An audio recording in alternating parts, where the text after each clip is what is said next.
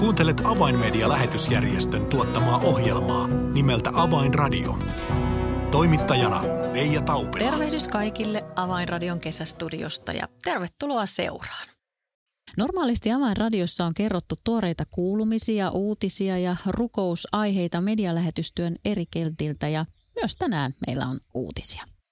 Tätä kesää ajatellen Avainmedia on nimittäin tuottanut kolme erittäin mielenkiintoista podcast-sarjaa kuunneltavaksesi juuri silloin, kun sinulle parhaiten sopii.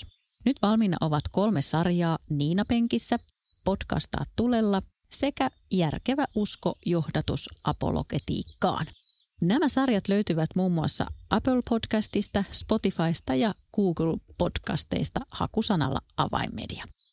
Jotta tietäisitte, millaista sisältöä nämä sarjat pitävät sisällään, niin tänään esittelyvuorossa on Janne Saarelan toimittama podcast-sarja Järkevä usko johdatus apologetiikkaan. Millaisesta sarjasta on kyse ja kuka on podcastin tekijä Janne Saarela? Minun nimeni on Reija Taupila. Tervetuloa seuraan. Tervetuloa langoille Janne Saarela. Kiitoksia oikein paljon. Nyt on tähän heti alkuun sanottava, kun vähän olen jo podcastia salaa etukäteen kuunnellut ja tuossa ennen nauhoituksen alkua keskustelimme, niin puheen parrestasi erottaa notta. Nyt ei olla keskusteluissa henkilön kanssa, joka olisi mistään päin Etelä-Suomea kotoisin, vaan mistä Janne olet kotoisin? Joo, mä oon täältä oikein Etelä-Pohjanmaan ytimestä. Mä oon Juurivassa syntynyt ja Juurivassa suurimmaksi osaksi elänyt. Se on teknisesti nykyään Kurikan kaupunki ja osa, mutta niin juurivalaisille se on varmaan aina Juuriva sitten ja ihan tuomiopäivähän asti. Joo, sen takia puheen parisi on sitten vähän erilainen kuin tuota enemmän Helsingin suunnassa liikkuvilla henkilöillä. Ei, mutta tämä on aivan mahtavaa, että saadaan, saadaan puheeseen maustetta. Tänään mm. olisi siis tarkoitus keskustella toimittamasi podcast-sarjasta Järkevä usko johdatus apologetiikkaan. Ja samalla vähän saada tutustua sinuun, kuka on Janne Saarella henkilö sarjan takana. Mutta, mutta lähdetään liikkeelle tuosta sarjan nimestä, jota joku jo saattoi ehtiä makustella. Järkevä usko johdatus mm. apologetiikkaan.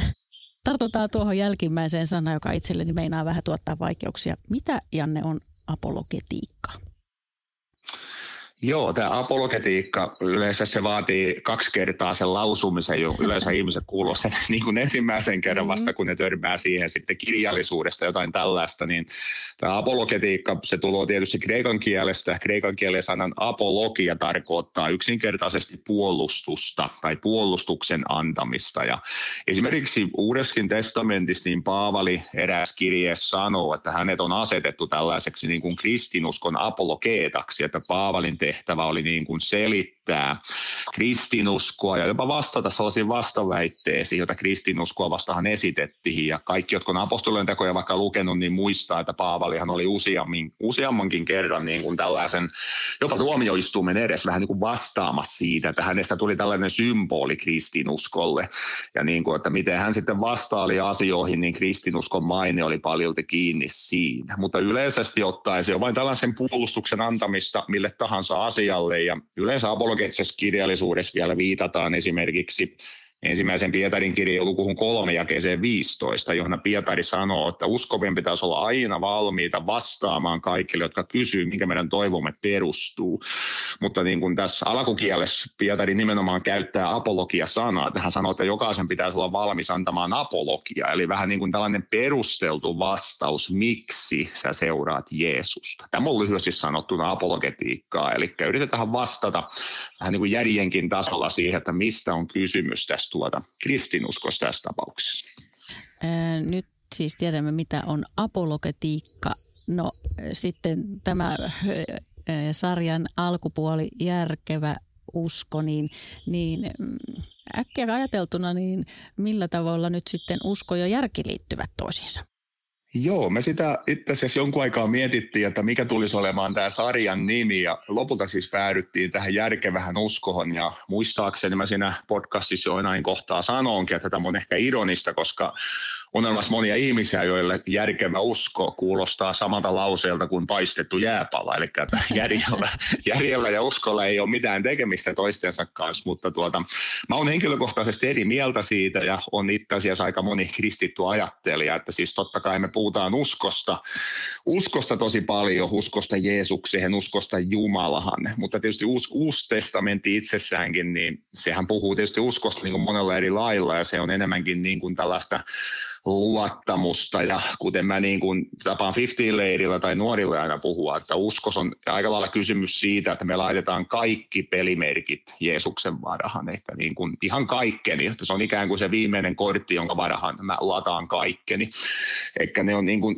se on, se on uskoa ja luottamusta, mutta se, että se ei ole mitään tällaista perusteetonta luottamusta. Ja tämän yksi sarjan tarkoitus onkin nyt avata, että tämä usko niin kuin Jumalan olemassaolohon Jeesus Nasaretilaisen seuraaminen ynnä muuta, niin se on itse asiassa niin kuin se kestää tällaisen rationaalisen tarkastelun ja on henkilökohtaisesti sitä mieltä, että tuota niin kuin kristinusko on tällä hetkellä kaikkein niin kuin vakavasti otettavin maailmankatsomus tai tällainen suuri kertomus, jolla tätä maailmaa itse asiassa pystytään selittämään. Mun mielestä se on huomattavasti vakavasti otettavampi kuin esimerkiksi ateismi tai joku idän uskonto, hindulaisuus tai tällainen lyhyesti sanottuna.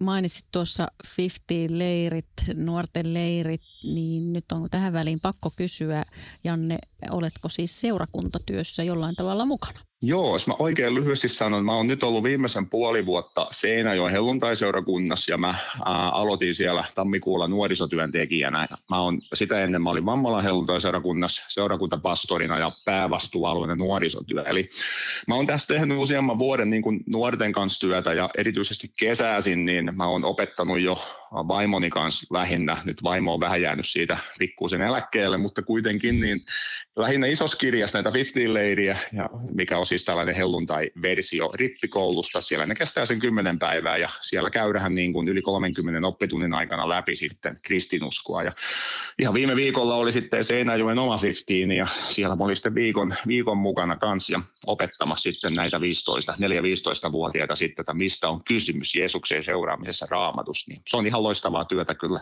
mihin saa olla mukana vielä sitten. Onneksi. No kumpuako tämä sun oma henkilökohtainen kiinnostus apologetiikkaan juuri ehkä kohtaamisesta näiden nuorten kanssa vai, vai mistä tämä sun oma kiinnostus tähän, tähän niin sanottuun taiteen lajiin kumpuaa? Joo, se on itse asiassa kysymys, minkä mä en oikein varmaan osaa vastausta löytää, jotta ehkä kun me aikoinaan opiskel, opiskeltiin tuolla isossa kirjassa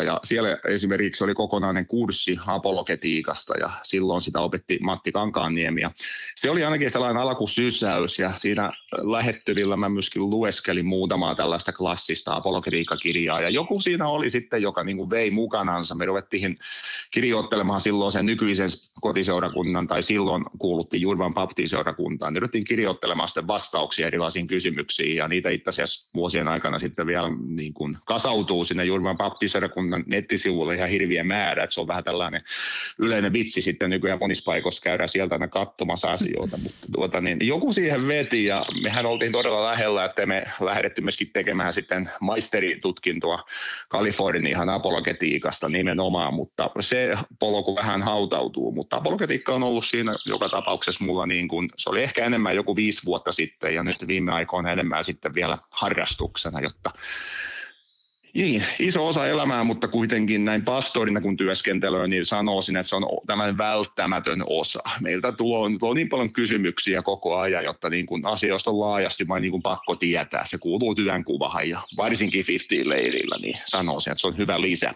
mm. tuota, niin olla hereillä näissä suurissa kysymyksissä sitten. Eli tätä taustaa vasten ajateltuna, niin nämä, nämä kaikki kertomasi ajatukset ikään kuin toimivat nyt niin kuin ponnahduslautana tälle podcast-sarjalle. Oliko näin? Joo, eikä sieltähän tietysti muuhun otettiin sitten yhteyttä sieltä Avamerialta ja mulla oli siinä itse asiassa just ennen sitä iso projekti, minkä mä olin saanut lopetettua, mutta sitten ajattelin, että nyt mä vähän huilaan, mutta sitten kun tuli tällainen tarjous, että saisi vetää kymmenen jaksoa apologetiikkaa, niin siitä en sitten kyllä viittinyt kieltäytyä. Mä ajattelin, että mä mielelläni uhraan muutaman yön, ja, jotta se voisi toimia muiden ihmisten hyväksi, niin todella innolla kyllä odotan nyt, että minkälainen vastaanotto tulee tälle podcastille, jotta Sarja on nyt tällä hetkellä kymmenen jakson kokonaisuus, niin, niin avaa vähän, minkälaisia aiheita tuossa sarjassa tarkemmin sanottuna käsittelee.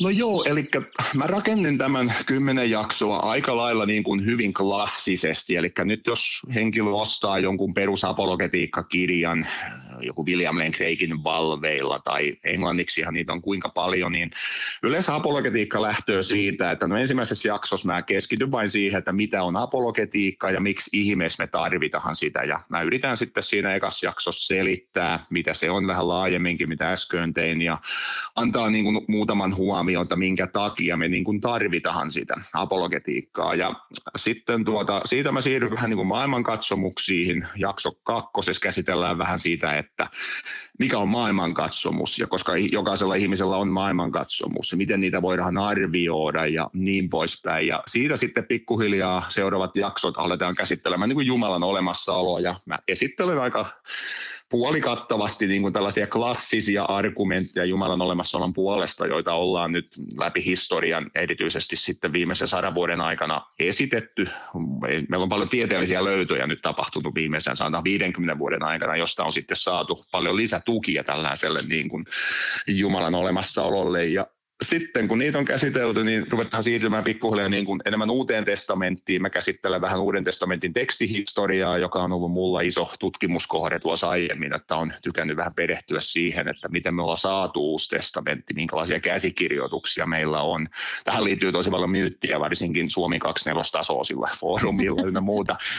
Ja sitten Jeesukseen, mulla on Jeesuksesta sitten ihan muutama oma jakso, kuka on Jeesus Nasaretilainen. Ja Jeesuksen ylösnousemus saa sitten myöskin ihan oman jaksonsa, että mä esittelen sitten vähän syitä sille, että miksi on järkevä uskoa, että Jumala ihan oikeasti herätti Jeesuksen kuolleista pääsiäisenä vuonna 30. Ja podcasti loppuu sitten jaksoon 10 ja siellä mulla on erikoisvieras sitten Matti Kankaaniemi oli haastattelu sitten mulla ja hänen kanssa sitten veivattiin aika montaakin eri kysymystä siinä sitten. Mattihan on vanha konkari apologetiikan saralla ja ehkä yksi suurimpia nimiä tässä niin kuin helluntai-puolella, joka on pitänyt asiaa esillä. Ja sen ehkä haluaisin vielä sanoa, että tämä helluntai-liikkeessä apologetiikka ei mun käsittääkseni ihan hirviästi ole saanut näkyvyyttä, joten pidän myöskin tosi hyvänä, että nyt tämä niin kuin aihealue saa osakseensa jopa niin kuin kokonaan sen sarjan, niin siitä mä oon kyllä tosi tyytyväinen nyt, jotta mun mielestä on hyvä suunta.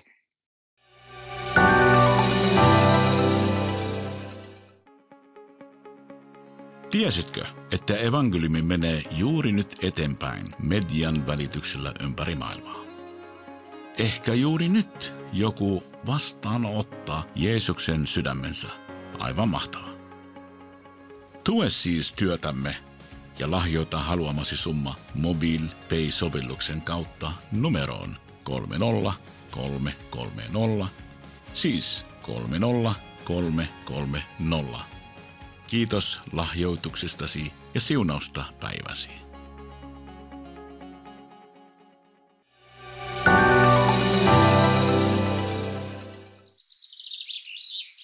Avainradio.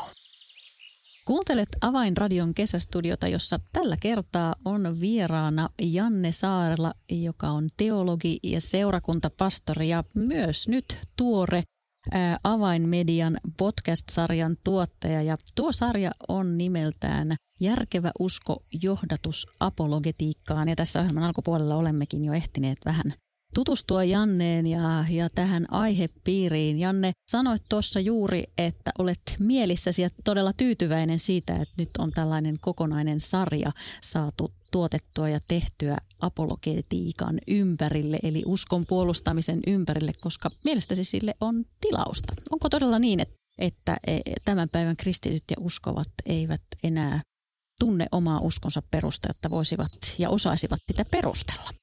No kyllä mä ehkä näin sanoisin, että on varmaan aika pieni prosentti siis sellaisia uskovia, että jos heidät niin kuin, he menevät ystävän kanssa kaffille ja toinen sanoo, että sulla on tunti aikaa nyt perustella mulle niin kuin sillä lailla vakuuttavasti, että miksi sä uskot Jumalaa ja miksi sä mm. seuraat Jeesusta, niin sanoisin, että siinä mielessä tällainen systemaattinen, niin mehän ollaan totuttu siis siihen, että meillä on seurakunnassa todistuskulttuuri ja ihmiset totta kai to, on tottunut siihen, että me todistetaan siitä, miten meidän elämä on muuttunut ja sehän on tietysti sinänsä aina niin kuin, siihen on vaikea sanoa mitään vastahan, koska ihmisten elämä muuttuu, niin silloin se muuttuu. Mm.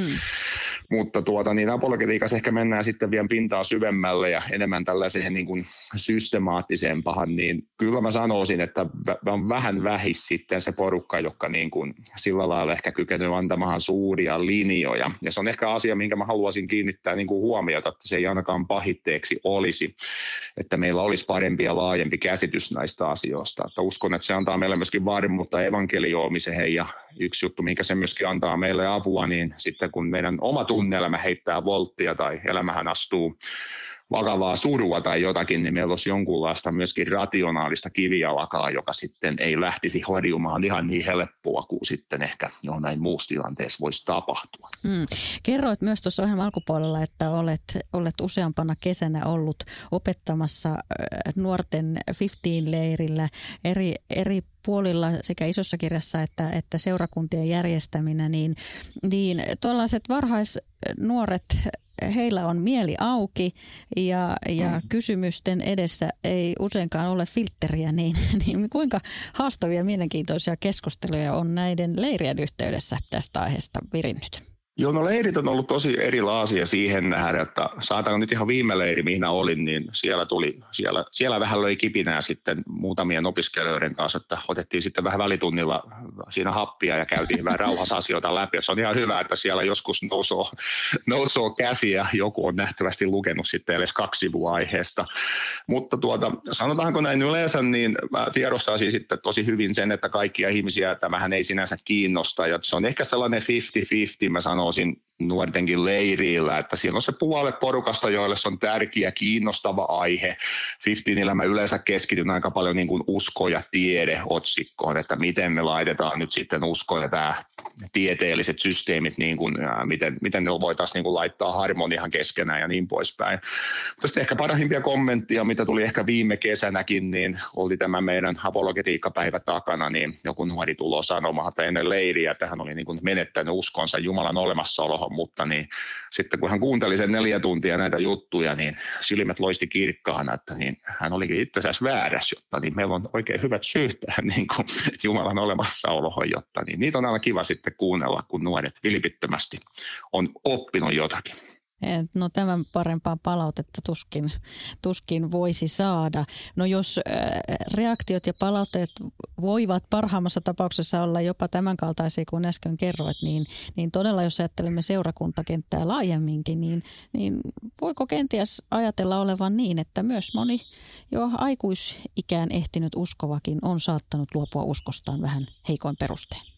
No joo, se on kyllä yksi juttu, kun mä oon tässä nyt yrittänyt miettiä, että kenen, kuka, minkälainen porukka mahtaa ajautua kuuntelemaan tätä podcastia. Ja mulla on jotenkin sellainen intuitio, että ehkä varsinkin tähän nuoret miehet, nuoret aikuiset miehet, ehkä munikäiset, niin jotenkin ehkä toivoisin, että sellaiset löytää tämän niin kuin podcastin äärelle, mutta voipi olla, että siellä on kuitenkin aika laaja joukko ja mulla nyt on tietysti itsellä aika paljon jo kontaktia moniin tällaisiin 15-20-vuotiaihin ja uskon, että sieltä aika moni lähtee tätä kuuntelemaan, mutta se on siis ihan totta, että äh, ihmiset on paljon menettänytkin uskoansa niin kuin, ja menettänyt uskoansa. Ja mua lähinnä on, niin kuin, mitä mä oon nyt yrittänyt tehdä, on se, että kun ihmiset ajautuu vaikka myöhemmin yliopistoihin opiskelemaan nyt sitten mitä alaa tahansa, niin se ei olisi ensimmäinen kerta, kun he kohtaa nyt jotain hankalia kysymyksiä. Että mä oon niin kuin sitä mieltä, että seurakunnan olisi niin kuin pakko pakko, ei mikään vapaaehtoinen, vaan pakko käsitellä myöskin niitä sellaisia hankalia kysymyksiä ja suuria kysymyksiä, valmistaa nuoret siihen, että kun he sitten ajautuu erilaisiin paikkoihin myöhemmässä elämässä, niin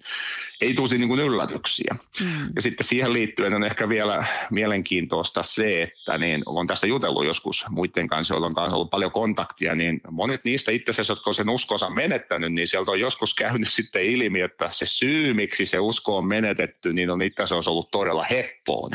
Ja se on nyt tosi mielenkiintoista, että jotkut ihmiset menettää uskonsa niin kuin Jumalaan ja kristinuskoon ja Jeesukseen, mutta sitten kun vähän kysellään, että mikä se on, niin tulee vähän sellainen olo, että ai tämäkö se olikin, jotta niin kuin siellä on ehkä joku niin kuin melko yksinkertainenkin juttu, minkä he on kompastunut, mille ei ole oikeastaan mitään tekemistä kristinuskon totuuden kanssa aina. Että siinä on paljon myöskin tällaista sekavuutta joskus ihmisillä sitten, jotta niin, tulee vääriä päätelmiä sitten, jotta mikä johtaa mihinkäkin. Jotta yleensä mä oon antanut sellaisen neuvon, että jos sä kohtaat ongelman, niin mä kysyn, jotta tarkoittaako se siis nyt sitä, että jos tämä on totta, niin Jumala ei herättänyt Jeesusta kuolleista pääsiäisenä. Että siitä on pitkälti kysymys, jotta niin silloin mennään niin kuin ytimeen. Mm. Mutta niin kuin, mistä syystä ihmiset nyt sitten menettää uskonsa ja niin poispäin, niin se on aika monimutkainen sua sitten kyllä. Että niin, toivon, että tämä voisi tuoda vähän myöskin valoa sitten siihen, että niin, niin asiat ei välttämättä ole niin huonosti kuin moni on ehkä ajatellut. Eli tämä olikin itse asiassa hyvä puheenvuoro niille kuulijoille, jotka nyt pohtivat eh, kenties tämän kaltaisia kysymyksiä, niin hakeutukaapa siis tämän podcastin äärelle. Sieltä voi löytyä paljon mielenkiintoista lisää ajateltavaa. Olet, Janne, tutkinut tätä aihetta, apologetiikkaa laajasti, niin kaikkien niiden kirjojen ja tutkimusten läpikäymisen jälkeen ja materiaalin, jota olet läpikäynyt, niin mikä on itsellesi henkilökohtaisesti ollut mm, sellainen suuri löytö?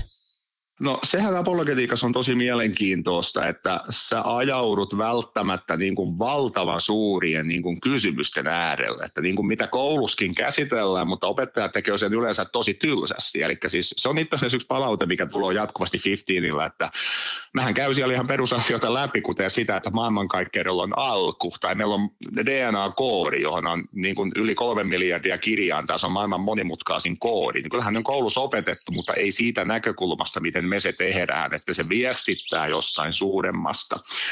Ja ehkä niin kuin, mitä nyt itse voisi sanoa, niin kyllä ainakin mitä viime aikoina, kun on vaikka lueskelua muutaman kirjan niin kuin DNA-koodista, että sehän on ihan uusi tieteellinen löytö, 1950-luvulla paljastu tämä DNA niin kuin, niin kuin rakenne, ja sitten ihan tässä niin kuin meidän sukupolven aikana tiedeyhteisö sai niin kuin pengottua auki sen, että mikä on tämä meidän geeniperimä ja mistä se koostuu. Ja kun siitä aikoinaan sitten pidettiin Amerikaskin julkaisutilaisuus, oli siis tällainen valtava projekti, jota johti itse asiassa kristitty tiedemies Francis Collins muistaakseni, niin siinä sitten Bill Clinton Amerikan presidentinä piti puheenvuoro siihen liittyen, kun tämä oli tämä tutkimus saatu loppuun, ja hän käytti jotain suurin piirtein tällaista lausetta, että ensimmäistä kertaa koskaan me kyetään nyt lukemaan sitä kieltä, jolla Jumala on kirjoittanut elämän. Joten nämä on niin kuin valtavia, itse asiassa niin kuin valtavin suuria asioita ja jopa mysteeriä, kun näihin asioihin niin kuin perehtyy. Että ihmiset on vain hyvin vähän tietoisia siitä, kun ihmiset juot kesä, kesällä takapihalla Coca-Colaa, mutta jos sä perehdyt vaikka kosmiseen hienosäätöön ja sä ymmärrät, että kuinka monen luonnonlain täytyy olla täydellisen tarkasti hienosäädetty, että sä räjähdä sinne takapihalle, kun sä juot sitä Coca-Colaa, niin jos sitten olisi hätkähtyy sitten kun lukoo, että siis miksei ihmiset tiedä näitä asioita, että miksei kukaan tiedä, että meidän elämä on niin kuin biljardipallot Odinin varas niin kuin elämistä. Että nämä on suuria juttuja, että kyllä ne niin kuin hätkähtää sitten aika jo itsekin, että hyvänen aika, että näin se on. Se muistuttaa meitä meidän niin kuin monimutkaisesta elämästä, jota me eletään mutta ehkä kenenkään ei kuitenkaan nyt tässä tarvitse pelästyä mennä sinne takaterassille juomaan, siihen juomaan tämänkään totuuden äärellä.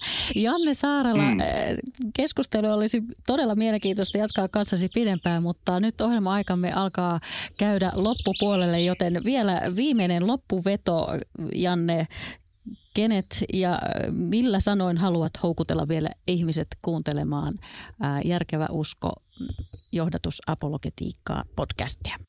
No mun sanat olisi siinä, että tuota, on olemassa Jumala, joka on luonut tämän maailman ja hän toimii edelleen tässä maailmassa aktiivisesti ja hän on jättänyt itsestään äärimmäisen selviä johtolankoja.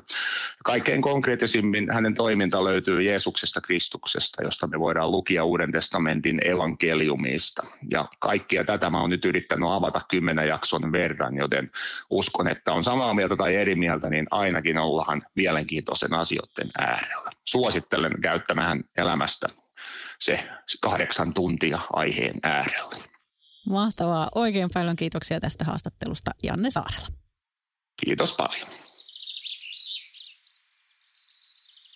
Löydät Avainmedian tuottamat uudet podcast-sarjat, kuten Podcastaa tulella, Niina Penkissä ja Järkevä usko, johdatus apologetiikkaan kaikilta yleisimmiltä podcast-alustoilta. Laita hakusanaksi Avainmedia ja löydät itsesi näiden mielenkiintoisten sisältöjen ääreltä. Tässä oli ohjelmamme tällä kertaa. Minun nimeni on Reija Taupila ja toivottelen juuri sinulle mukavaa kesän jatkoa. Hei hei!